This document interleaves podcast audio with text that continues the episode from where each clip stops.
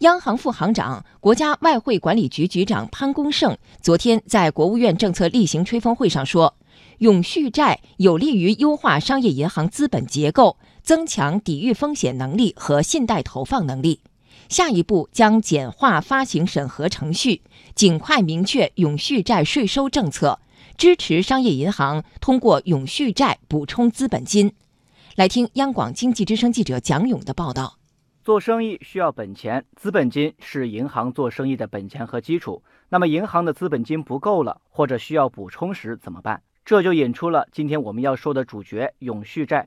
在国际上，永续债是一种比较成熟的资本补充工具。在优先股和永续债这两种主要的其他一级资本补充工具中，国际商业银行主要选择永续债。永续债一般是指没有固定期限，持有人不能要求清偿本金。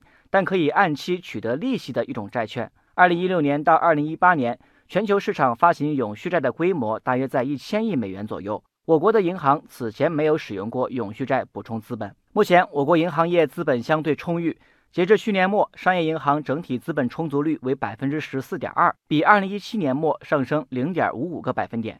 为了把生意做得更好，我国商业银行仍然需要多渠道及时补充资本。央行副行长、国家外汇管理局局长潘功胜说：“永续债有利于拓宽银行资本补充渠道，也有利于深化我国债券市场的发展。它有利于拓宽呢商业银行其他一级资本的补充的这个渠道，同时呢，也有利于改善银行业的这个资本结构，增强了商业银行抵御风险的能力和信贷的投放。”从债券市场的这一端来想，进一步有利于来丰富我国的这个债券市场的品种结构，满足一些长期的投资人的资产配置的需求。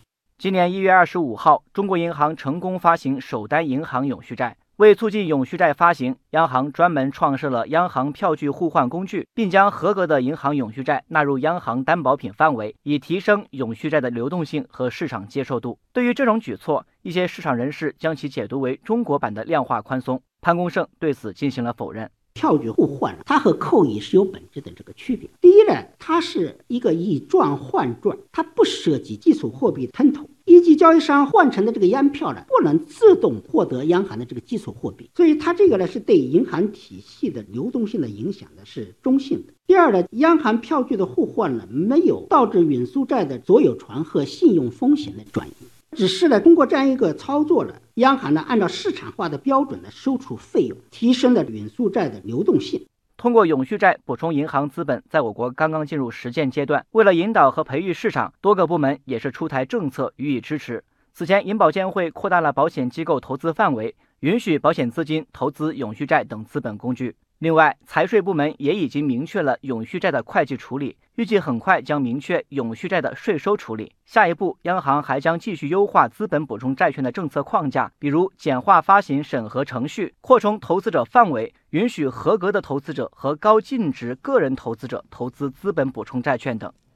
在昨天的吹风会上，央行副行长、国家外汇管理局局长潘功胜回答了央广经济之声记者蒋勇关于永续债落地时间表的提问。来听现场情况。我是中央广播电视总台经济之声的记者。除了中国银行的首单落地以外，其他的几大银行目前有没有具体的时间表？哪些银行已经提出了申请？谢谢。